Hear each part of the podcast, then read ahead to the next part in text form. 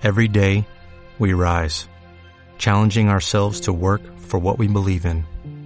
At U.S. Border Patrol, protecting our borders is more than a job, it's a calling. Agents answer the call, working together to keep our country and communities safe.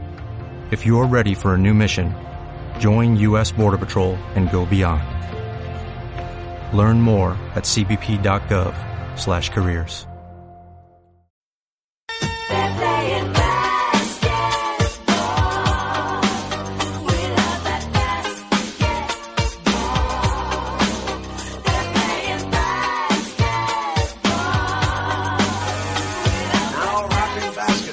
Muy buenas, esta semana ha vuelto la NBA y también, tras una semana de paroncito, vuelve Radio Mutombo, el podcast de Sweet Hoops. Retomando ya para acabar nuestras audio previas de la temporada de NBA 2015-2016, hoy con una división que seguro que tiene bastantes seguidores, la del Atlántico, con Celtics, Knicks, Brooklyn Nets, Raptors y los entusiastas de los Sixers. Empezamos, que esto ya ha empezado y vamos tarde. Hoy es martes 3 de noviembre. Mi nombre es Víctor Millán y vamos a hablar de baloncesto.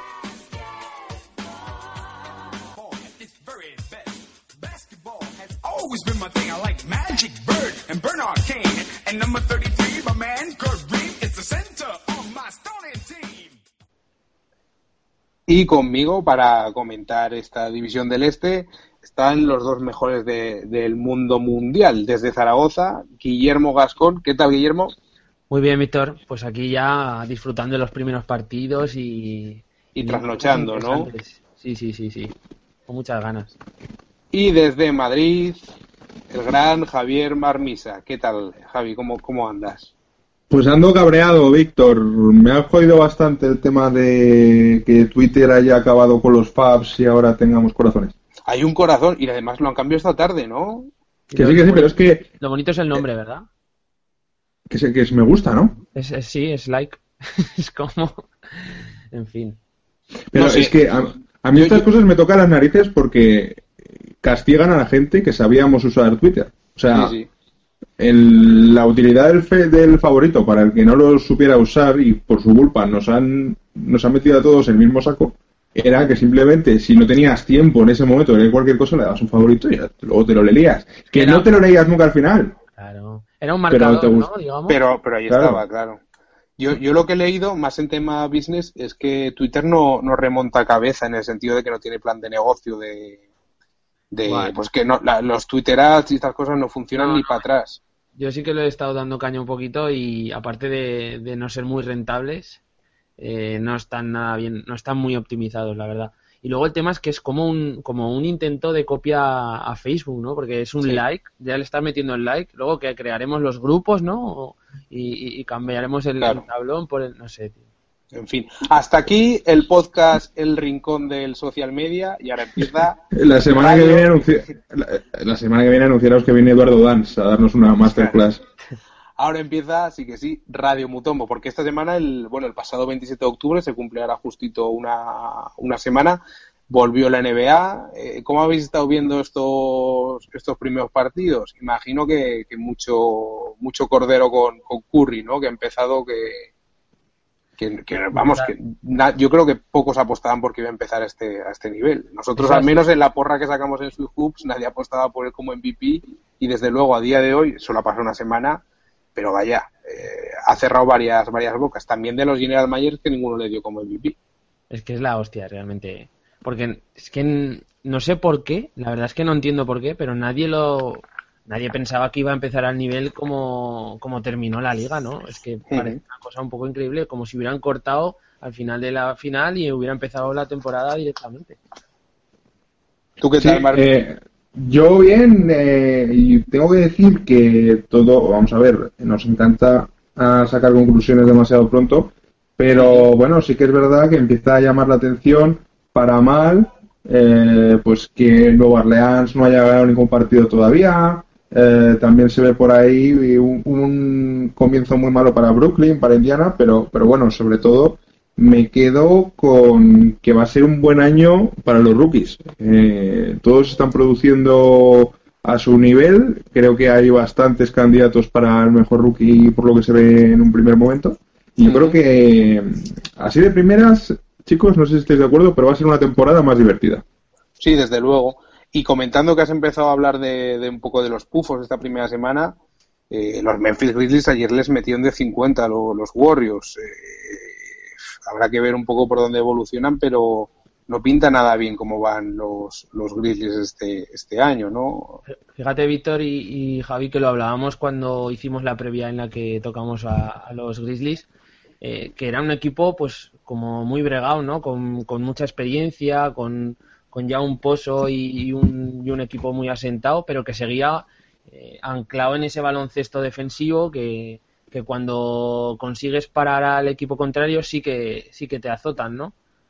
Pero lo que les ha pasado es que ni defienden ni atacan. O sea, le hemos visto unos, unos unas puntuaciones y unos marcadores bajísimos. Y luego lo, lo más sorprendente es eh, la nula defensa que, están planteando a, sus oponentes. O sea, están encajando marcadores que nunca habíamos visto en la franquicia de Memphis. No, desde luego la defensa la, han perdido. Y bueno, chicos, vamos a cerrar esta sección un poco de actualidad. Mañana, en, para los que luchéis por, por, podcast, a partir de este miércoles tendréis en, en su hub un artículo hablando un poco de, las claves y las preguntas de esta primera semana. Eh, pero bueno, no queremos cerrar esta mi sección de actualidad antes de la semana que viene, ya, ya comentaremos toda la actualidad, pero ahora tenemos que cerrar eh, sin rendir nuestro homenaje a, a Flip Saunders, ¿no? que la semana pasada pues de forma totalmente inesperada, pues bueno, eh, falleció ¿no? El, entrenador de, los Wolves. Y que Marmi, yo creo que eres el mejor para hablar porque publicaste un artículo comentando un poco, pues sobre todo haciendo incidencia en, la, en el amor que le había puesto a los, a los Wolves en el último, las últimas campañas, vaya, de, su trayectoria. Bueno, ojo, eh, estamos hablando de un entrenador que de estos que a mí me gustan mucho, que son los que son, eh, eh, como llaman ahí en, Estados Unidos, bookworm, ¿no? Que vienen ahí de bibliotecas, de, de empollarse eh, a saco todo lo referente con tácticas y del mundo del baloncesto. Tiene una historia curiosa porque estuvo en una universidad muy humilde, de estas jesuitas un poco raras, en, allí en Minnesota y resulta que, bueno, que acabaron cerrando esa universidad porque no tenían suficientes alumnos, pero aún así consiguió no perder nunca con esa universidad. Y luego ya sí que, bueno, pues como se puede leer en el artículo, pues eh, eh, no es un cualquiera, él ha compartido vestuario, entre otros, con Kevin McHale en la Universidad de Minnesota.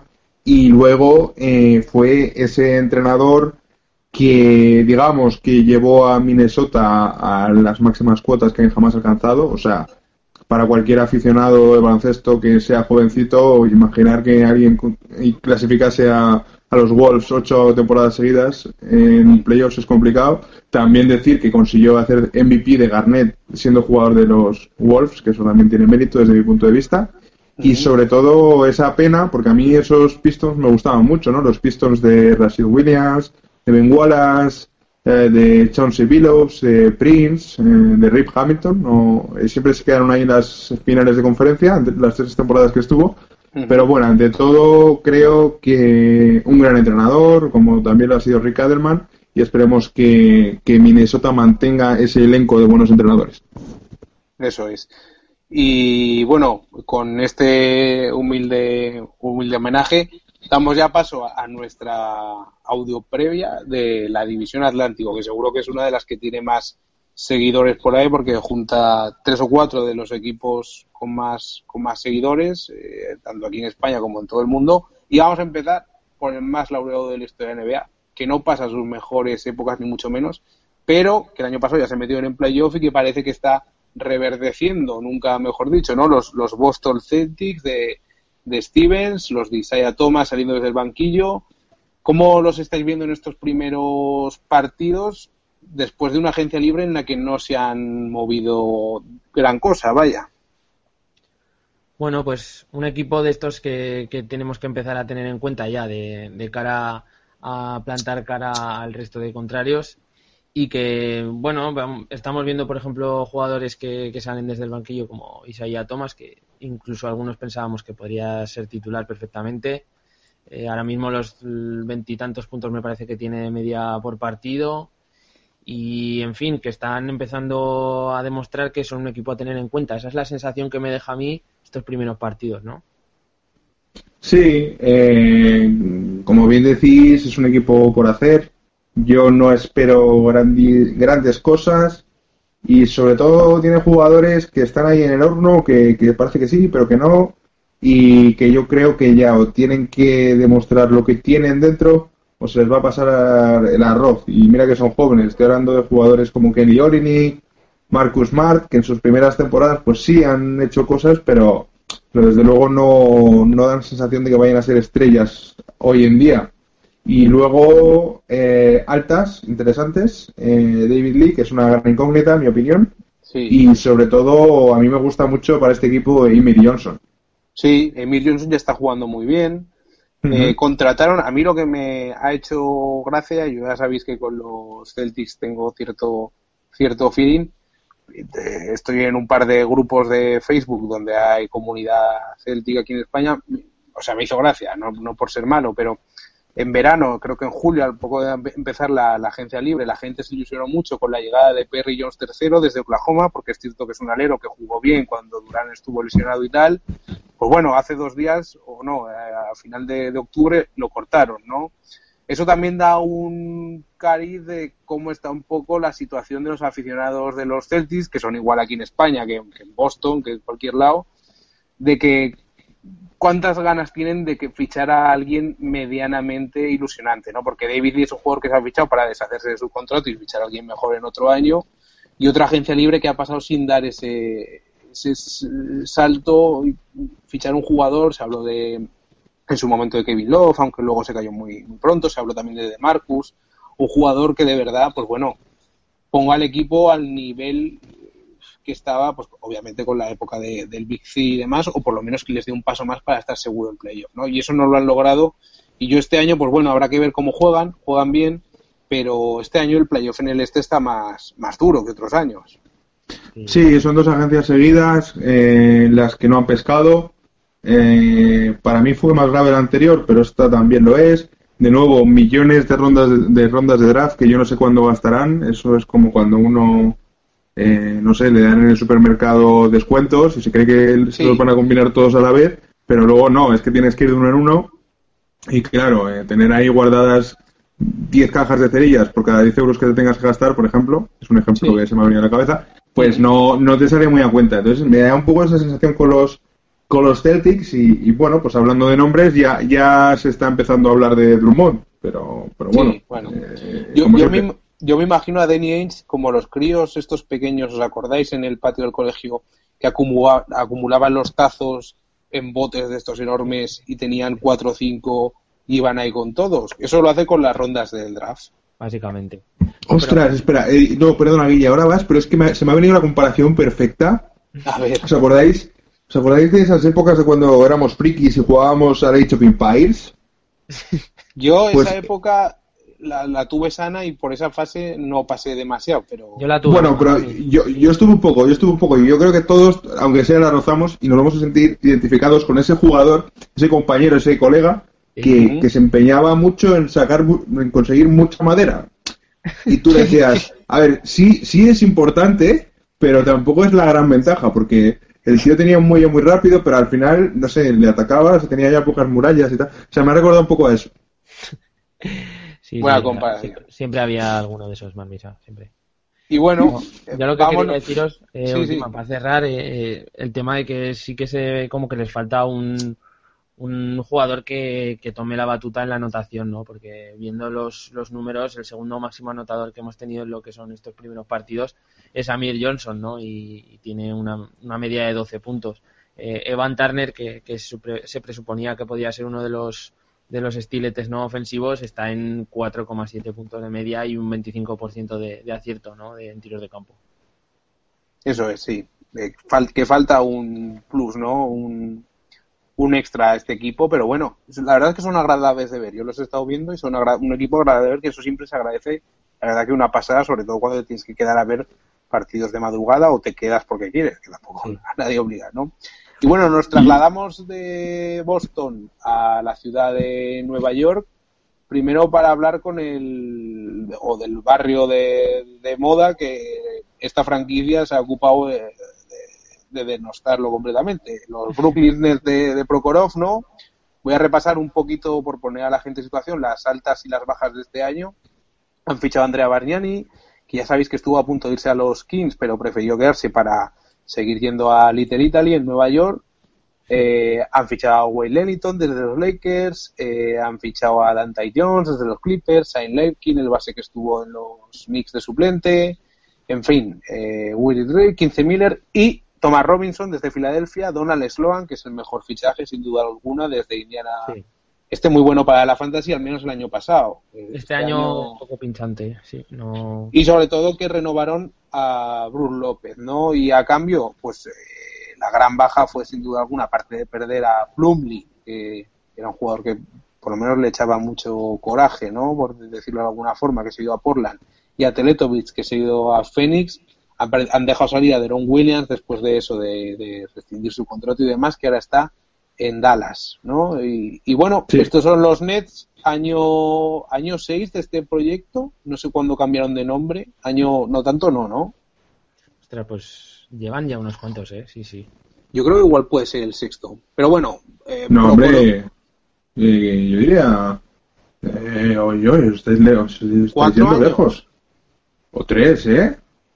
Este artículo, este artículo yo lo escribí para, para, Para Sweet. Hoops ya, ¿eh? Sí, sí, sí. Pues entonces tres o cuatro años como mucho. Sí, sí. Y bueno, Prokhorov, Sí, pero, que- pero que se está haciendo largo, ¿eh? sí, sí, sí, se está haciendo largo. Esa es la conclusión. Prokhorov cada cierto tiempo con, con rumores de querer vender la franquicia y, y bueno, ¿qué me podéis comentar de estos Nets? Que la verdad es que no tienen gran sustrato. 0-4. Eh, cero victorias, cuatro derrotas para empezar, últimos ya del este. Buah. Pues para empezar que tienes a- al jugador mejor pagado de la liga, bueno, el segundo mejor jugador pagado de la liga, que es Joe, Johnson, que, que su aportación actualmente al equipo es, es mm, prácticamente nula, aunque sigue aportando de vez en cuando esas luces de, de jugador, de, de- de crack que, que le hemos visto, pero a nivel de equipo no, no suma nada. El, el fichaje estrella es Andrea Bargnani de- del verano, con eso ya prácticamente te puedes hacer una idea de, de la plantilla que, que está quedando aquí en, en Brooklyn. Mm, Yo, sí, uy, perdona, Guille, que creía que habías terminado, sigue. no, quería comentar que positivo es eh, que la renovación de Bruce López parece que, que, que tiene algo de sentido, ¿no? Un poco sobrepagado, pero aún así es el único que está dando el callo y aportando, aportando minutos de calidad. Y poco más.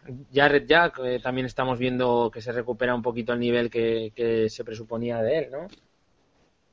Un, Yo un inciso, un sí. inciso, Marmi, en la 12-13 empezaron a ser los Nets, que fue cuando aún estaba ya sí de, digamos, de, Sí, de sí, sí. propietario y demás. O sea, fíjate si Pues han cambiado tres- las cosas en tan poco, en tan poco tiempo, en, en- en nada, en, tres Cuatro temporadas, esta es temporadas, la cuarta, sí, esta es la cuarta. Sí. Pues yo básicamente de este equipo solo tengo que decir que son un cromo absoluto. O sea, son muy malos. Eh, tienen un campo precio, una, una cancha preciosa, pero poquis- poquito más. Si tu estrella es Brook López, apague, vámonos. O sea, eh, tu segundo mejor jugador ahora mismo, Jared Jack, Joe Johnson, una sombra de lo que fue, como bien dices, eh, ultra pagada. eh, un entorno que creo que además van a saltar chispas en este vestuario.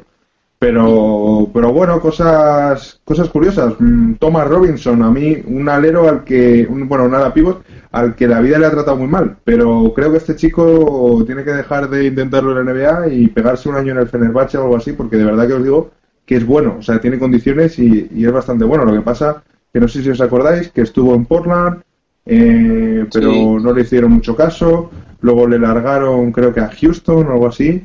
Tampoco le hicieron mucho caso y al final pues está aquí. A ver si ya puede jugar un poco, pero por lo que veo de números tampoco le está yendo muy bien. Eh, un jugador, para mí uno de los mejores jugadores que tienen, sin duda, está Tadeusz Jones. Sí, Eh, sí, muy perdón. Ujú. Muy completo, muy trabajador y yo creo que el tipo de jugador que todos quieren en su equipo, ¿no? Porque es muy, muy, muy currante, muy de unir a, todo el mundo en el vestuario. Y para mí, eh, si algo me pudiera ilusionar en este equipo es eh, Boyan Bogdanovic, que yo creo que este año se tiene que tirar hasta las zapatillas y tratar de hacerse un hueco en la liga. Eso es, sí. Hablabas de Thomas Robinson, eh, lo voy a repescar porque yo esa NCA del 2012 la seguí bastante y este jugador me, encantaba por las cualidades que tenía y además tiene una historia muy bonita eh, porque su madre falleció y tenía que cuidar de su hermana y demás, jugando ahí con los, con los Jayhawks y fue el número 5 del draft de 2012 y desde entonces ha pasado por cinco equipos. Sí, sí. O sea, que no ha conseguido asentarse. Pero vamos, yo fundamentos le veía a todos los del mundo para ser, conservando muchísimo las diferencias, pero por la capacidad de tiro exterior y la capacidad de fuerza dentro, me pareció un cierto Lamarcus, ¿no? En el estilo de juego. Pero bueno, ahí se ha quedado. Yo creo que este, este chico, y lo digo de verdad, este chico en Europa se gana, se gana el jornal muy bien ganado, ¿eh? En fin, habrá que ver qué camino lleva. No le queda mucho para acabar en Europa si sigue así, desde luego. Pero bueno, nos vamos a, la otra franquicia de la ciudad, donde está el otro hermano eh, López, el otro cubano. Pero antes de hablar de los Knicks y de sus cambios, de su triángulo de las Bermudas ofensivo, que parece que empieza a dar un poco de, luz, quiero que comentemos aquí lo que ha sido la, la noticia más importante en el tono lúdico de todo el mes de octubre y toda la pretemporada, que es la bronca, pelea, discusión sentimental con una chica bien hermosa de por medio entre Matt Barnes, actual jugador de, de los Memphis Grizzlies, y el entrenador de los New York Knicks, antiguo presidente del comité de jugadores, Derek Fisher, que es un picha brava. O sea, él se retiró del baloncesto porque no le daba la vida para jugar 82 partidos y quedar con 82 mujeres, por lo que se ve. Os comento un poco la historia para los oyentes que, que, no, que, no, que no hayan estado al tanto. Esta noticia empezó a conocerse en pretemporada, a comienzos de la segunda semana de octubre, pero ahora en los últimos días ha habido más noticias. Resulta que Derek Fisher está liado, tiene un lío medio serio con Gloria Govan, que es la exmujer de Matt con la que tenía dos hijos ya. Pondremos un link en la web de Sudhood para que podáis ver a, esta mujer, porque es, porque es un link que tenéis que visitar. y resulta que estaba Matt Barnes de pretemporada con los Grizzlies en Santa Mónica, a 150 kilómetros de la casa de su expareja en Los Ángeles, donde estaba Fisher, que tenía un día libre y se había pasado a montar la típica fiesta con los vecinos y la gelatina. Y Matt Barnes llamó por Skype a sus hijos, le dijeron que estaba un poco raro el hombre ese con el que estaba su mujer. ¿Qué hizo Matt Barnes? Se cogió el coche, se recorrió 150 kilómetros y se presentó en la casa de su esposa, su antigua casa, imaginamos, y empezó a darle de hostias. Bueno, las malas lenguas cuentan que la pelea empezó en el jardín y acabó en la cocina, ¿no? Y ahí acabó la historia. Y ¿Por qué se ha hablado ahora hace poco? Pues porque se han filtrado también rumores en TMC, en la página esta de, eh, Crónica Amarilla, ¿no? Del deporte de Estados Unidos, se ha colado que también hay rumores de que Derek Fisher se lió el año pasado con un exjugador ya, o sea, que salió este verano de los Knicks con su exnovia. O sea, vale, vale. Menos mal que has matizado porque, porque ya me creía que, que la cosa se iba de manos. No, no, no, no, no, no hay homosexualidad de momento en la historia. Pero esa es la historia. ¿Cuáles son vuestras conclusiones? Para empezar, que Matt Vance es un, mal tío para, para em, hacerte a su novia, ¿eh? Eso sí, es la pero, pero, pero ¿habéis visto, ¿habéis visto a Gloria Goban? La hemos visto. Ah, como, como, como chica está bien, pero como exnovio es para pensar, para pensárselo. Claro. y, luego, pues que la verdad es que es sorprendente, ¿no? Esta faceta de, Derek. Lo veíamos tan formal, con los trajes tan, tan sweet. Sí. igual es un gentleman de, la vida, ¿no? lo será seguro, vamos. No, lo es. O sea, gentleman, yo no, no me cabe alguna duda. Lo que yo me creía que era un hombre más paus, eh, calmado. De hecho, yo lo hacía casado en su día. Eh, estuvo estuvo casado, creo, pero, pero bueno, viendo ahora su historia, que no te extrañe nada. No, no, la verdad que lleva un historial bastante interesante y no sé, pues, hay gente que encuentra el morbo en el bien ajeno. Entonces, igual ahí el peligro le gusta. Lo, lo, mejor ha sido la versión de Mad Bars de hace unos días que le preguntaron y él lo contó y él dijo, él en principio lo, lo desmintió todo, aunque hay testigos, pero dijo, ¿Os pensáis que estando en Santa Mónica voy a cruzarme 150 kilómetros escuchando a Tupac para darle una paliza a un tío? en fin, es muy grande, Vance es muy grande. Sí, en fin, que estas son las principales novedades de unos Knicks que, por otra parte, en el aspecto que menos importa, en el deportivo, pues no han empezado del todo mal. Llevan un 2-2. Eh, novedades de este mercado, pues ficharon a Rona Flalo, que de momento creo que no ha podido debutar aún.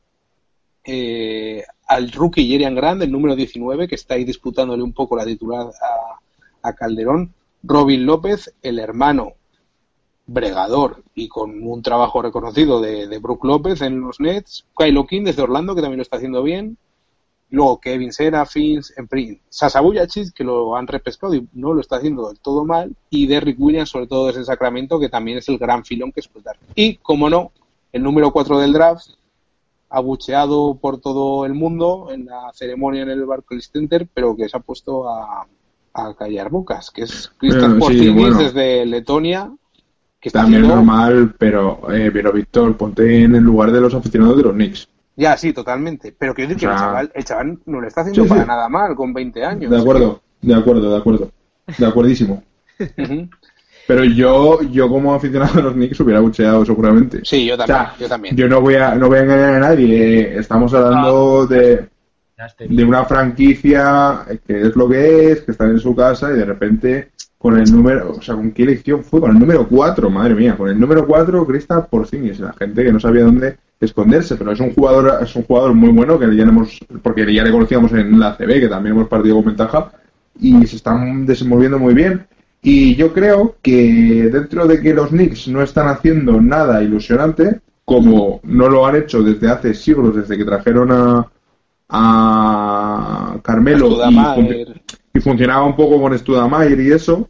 Eh, pero creo que se están haciendo cosas que aunque no sean eh, al estilo que le gusta a los Knicks, que es a lo espectacular, pues empiezan a tener un poco de sentido y un poco de lógica. Y aunque sea ser un equipo, pues, pues rocoso, duro, como dices, jugadores buenos eh, para complementar a Carmelo, como Arona Flalo, como Robbie López, que no son grandes estrellas, pero oye, que, que, tus dobles figuras las pueden hacer. Y a mí en concreto, y ya termino, me gusta el jugador en, el que se está convirtiendo Derek Williams, ¿no? Sí. Por, porque ya se, le está quitando encima, la gente se está olvidando que fue el número 2 del draft de 2011, que había mucha, muchas expectativas con él, que fue un poco, pues eso, un fracasillo de, de Minnesota, ya pasó por Sacramento y ahora está los Knicks. Y yo creo que gustándose. A mí, a mí desde luego me está dejando buenas sensaciones.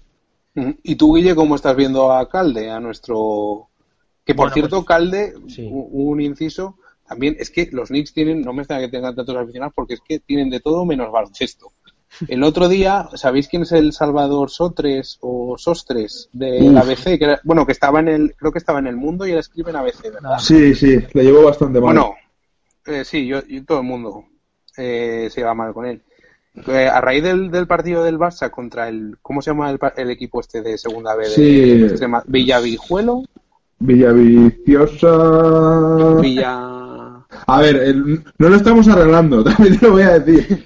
¿Villarriba o Villabajo? Bueno. Espera, que te lo busco por internet, sigue hablando.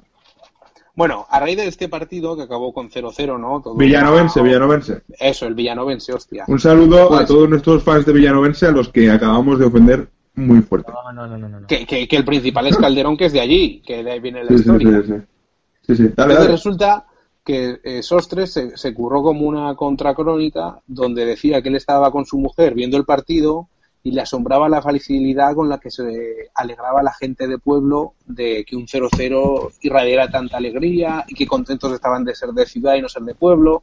Y llegó Calderón y le metió un zasca por Twitter eh, pues bueno, no me acuerdo exactamente qué le dijo, pero vaya. Que sí, le dijo que ellos estaban más contentos de que, de que su mujer. De que él estuviera en la ciudad, eso es. Eso es.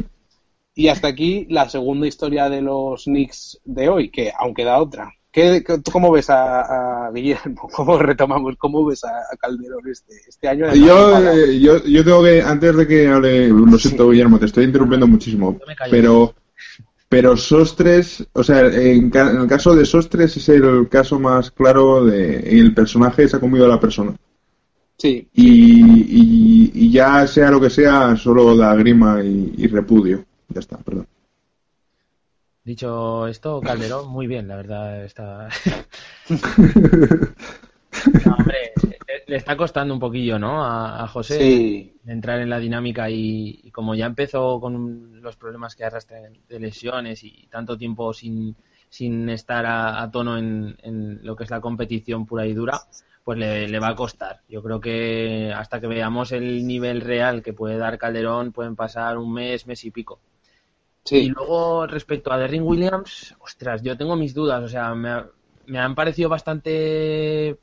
Unos partidos bastante interesantes los que ha hecho así de primeras, pero no sé si va a mantener el nivel y. O, va a pinchar, porque es un jugador que yo lo veo un poco irregular. Me da. O me un poco totalmente. ¿no? que un partido se puede salir y, puede meterte todos los triples y, hacerte mates increíbles y al siguiente partido se quedará en un cero de muchos o en un porcentaje muy bajo que te deja una sensación agridulce. Luego, a mí el que yo tengo un poco de así de... Me gusta Kylo King, no sé, me, parece un jugador súper productivo. Juega pocos minutos, pero siempre aporta, está en todas partes no sé, que, que, el típico toca pelotas que encima te rebaña todos los balones y te mete los puntitos esos debajo del aro que tanto daño hacen, pues me parece un, acierto. Una versión depurada de Quincy AC, ¿no? Que ahora se ha ido a Sacramento, por ejemplo. pero, desde, aquí le mandamos un saludo a Quincy. Más depurado, me parece más, un poco más sí, se tiene, ¿no?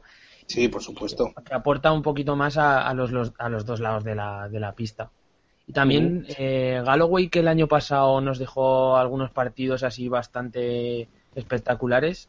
Sí. A ver si, si vuelve a ese nivel y, podemos ver también eh, ese base, porque incluso diría yo que le, que le comerá la tostada a Calderón en cuanto al puesto de base titular. Sí, Calderón tiene dos problemas. Uno es Laston Galloway, que el primer partido lo hizo muy bien. Lo que pasa es que está saliendo desde el banquillo. Igual quieren preservar un poco este rol de sexto hombre, un poco microondas. El otro es el rookie Jerian Grant, que desde la prensa de Nueva York sí que han dicho que se le debería dar el papel titular porque no lo debe estar haciendo mal. El número 19 viene de Notre Dame, de la Universidad de Notre Dame, y es un jugador bastante hecho porque tenía 23 años, ¿no? Que ahora es un poco raro ver a un jugador de 23 años que llega, que llega al draft, ¿no? Y parece que el chaval no, no lo hace mal, no lo hace mal, la verdad. Pero bueno, Calderón es quien es, o sea, quiero decir, lo que pasa es que Calderón le está fallando que no está tirando demasiado bien y viene de ser uno de los jugadores con mejores porcentajes de tiro históricos en las últimas, qué sé yo, 5, 6, 7 temporadas. Había adaptado su juego, ¿no? A, lo que es el, el tiro, el tiro de sí. Se había hecho un poco especialista, eh, pues eso, para, pues para tapar un poco los problemas que pueda tener a nivel físico o, en defensa, ¿no? Que, que a veces que sí que se le ve que contra bases un poco potentes o físicos tiene unos problemas bastante serios. ¿eh? Bueno. Os lanzo dos preguntas para acabar, pero antes voy a contar la tercera historia, que igual es la más flojita de los Knicks de esta semana, pero como tiene tantas, pues hay que contarlas. Resulta que el otro día Jared Dudley, ¿os acordáis? El, el tirador que jugó en Milwaukee y que ahora está en los Wizards, llegó una reportera, le preguntó y a él le dio por soltar simplemente que los Knicks, si en vez de a Carmelo tuvieran a LeBron, estarían en playoff seguro todos los años, ya sabrían llevar algún ariño, etcétera, etcétera, y que Carmelo es un jugador que poco menos que está acomodado, que eso puede tener razón, pero que además no vale ni la mitad de lo que tal. Carmelo, que muchas veces para esto no dice nada, llegó y contra los Wizards el otro día les metió 37 puntos, ¿no? Hasta aquí es la historia que, como decía, era la más flojita, tampoco tiene nada que comentar, pero bueno, da un poco de, calderilla, ¿no? al tema. Y por último, preguntaros una pregunta que quizás es un poco evidente, pero ¿tienen mejor equipo los Knicks este año que el anterior? Hay que recordar que han perdido a, a Hardaway Jr., es la principal baja, y luego, ¿los veis en playoffs sí o sí o no sí o sí sí o como el referéndum catalán se abren todas las posibilidades del si no, no sí, sí sí. Pues a nivel de plantilla sí que me parece que, es mejor, aunque hayan perdido algunos jugadores como, el que comentabas, que tenían un nivel bastante, bastante más elevado que, por ejemplo el rookie o, o, que el mismo Galloway, o que por lo menos prometían bastante. Pero a nivel de conjunto sí que ganan, ganan bastante, en mi opinión. En cuanto si llegarán a clasificarme, a clasificarse, yo veo más un no sí, un no sí. Uno sí, uno sí es buena respuesta. Porque claro, el proyecto de Phil Jackson ya, quiero decir, ya empieza a tener que, tocar, ver un poco de luz, ¿no, Marmi? Sí, pero que nadie espere grandes cosas. El, movimiento que se ha hecho en la pretemporada es el que se ve. Y aunque yo creo que tienen una, tienen una plantilla, si no mejor, con más sentido que la temporada pasada, pues dentro de eso es tirar una moneda al aire y a ver, a ver qué te sale. Claro. También, bueno, no sé, creo que entre los que se han ido hay pues peores, ¿no? Hay mejores y peores. Que se te vaya Barjani, pues es, es un placer. Pero que se te vaya, que se te vaya Tim Hardaway Jr. no me parece muy buena idea. Eh, no sé, a, ver qué a ver qué tal sale todo, pero por lo menos ya parece que hay un, un criterio de que este equipo camina hacia algún lado. Que no sé si será buen puerto o no, pero, pero por lo menos hay, hay algo que tiene sentido. Muy bien. Y los que todavía no han salido de puerto ni se les espera son los Philadelphia 76ers, la ciudad del amor, que son nuestra siguiente parada. Bueno, un año más, Joel Elvin lesionado, Merles no, el que sigue con su progresión, pues bueno, eh, ahí va. Y número 3 del draft, desde Duke, Yalilo Okafor, que ha empezado haciendo muy, muy buenos números y otros fichajes importantes que han tenido este año, no gran cosa, ¿eh? Pero bueno, ha llegado Nick Stauskas que no está jugando mal.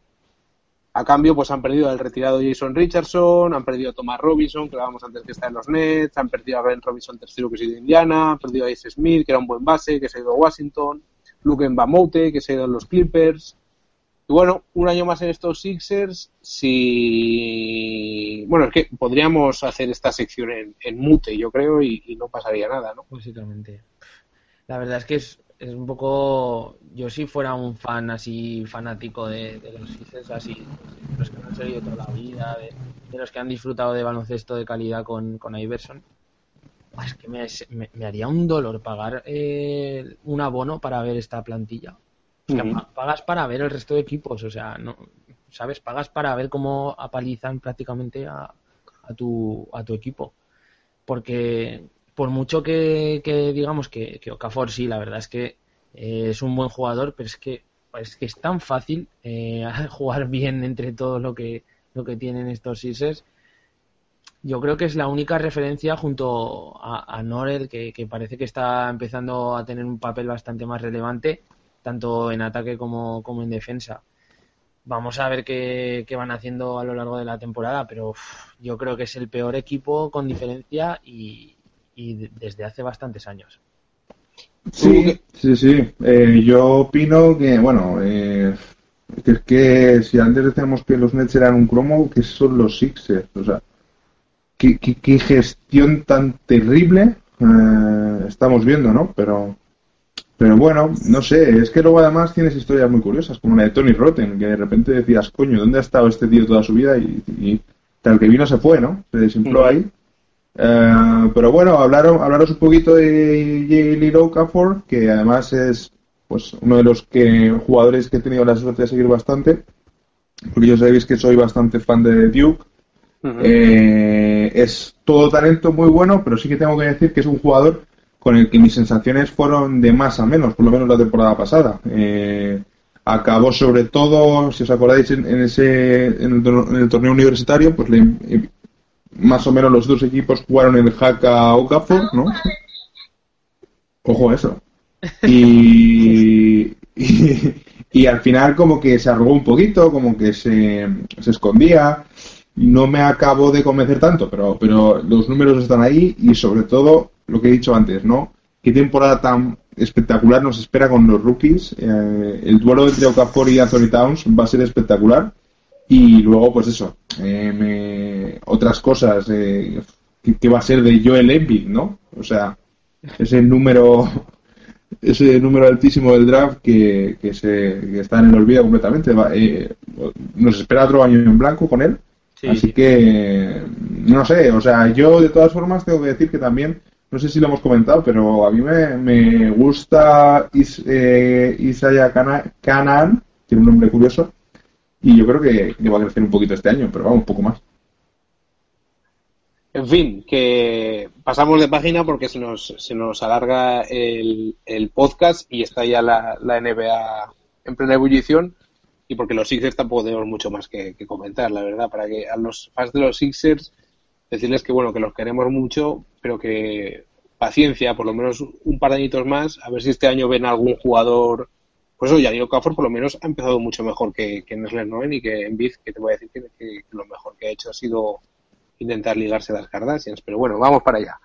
Eh, para acabar, los Toronto Raptors, eh, el norte, el Firo Norte, que que este año arman un poquito más ese equipo que, que tenían. Contrataciones, ya sabéis, han, han fichado a Bismarck Villombo desde Charlotte, de Mar de Carroll, que es el principal fichaje desde Atlanta, alero titular, Corey Joffes desde San Antonio. Y bueno, Luis Escola ha llegado desde, desde Indiana y Delon Wright, eh, un rookie que, bueno, habrá que ver un poco cómo, cómo, cómo lo hacen y mantienen el bloque y sobre todo tienen a un Kyle Lowry que ha sido de los mejores jugadores de la pretemporada que ha perdido el otro día lo leía, 4 kilos y medio creo, pero que se notan como 10 y ha ganado 11 centímetros en, en, capacidad de, salto, ¿no? Y a cambio solo han entregado en el mercado a Mick Johnson, que se ha ido a Boston, y a Gravis y a Lou Williams, que quizá es la gran pérdida que se ha ido a los, a los Lakers, ¿no? Y, Víctor, ojo, no has dicho al gran Ah, es verdad, es que lo tenía al principio apuntado, pero lo quería dejar para el final para meterle un redoble, lo voy a meter, que es nuestro colega el enorme, el fantástico Anthony Bennett, el canadiense universal. Eh, ¿Qué, os parece? Qué... os parecen estos estos Raptors? Un equipo, pues como el año pasado, muy bregados 3-0 han empezado la temporada. Pues empiezo yo. Es un equipo que me gusta muchísimo, está muy bien montado y ante los cambios presumibles del año pasado, creo que han salido muy bien parados. Eh, sobre todo eh, de, Mar de Mark Carroll, qué buena contratación. O sea, number one para mí. Y que le mete otra pieza más pues este equipo que, como bien has dicho, que ahí tenemos a Kyle Lowry, todo un candidato a jugador más evolucionado de este año. Sigues teniendo jugadores de nivel All-Star como de Mar de Rosen.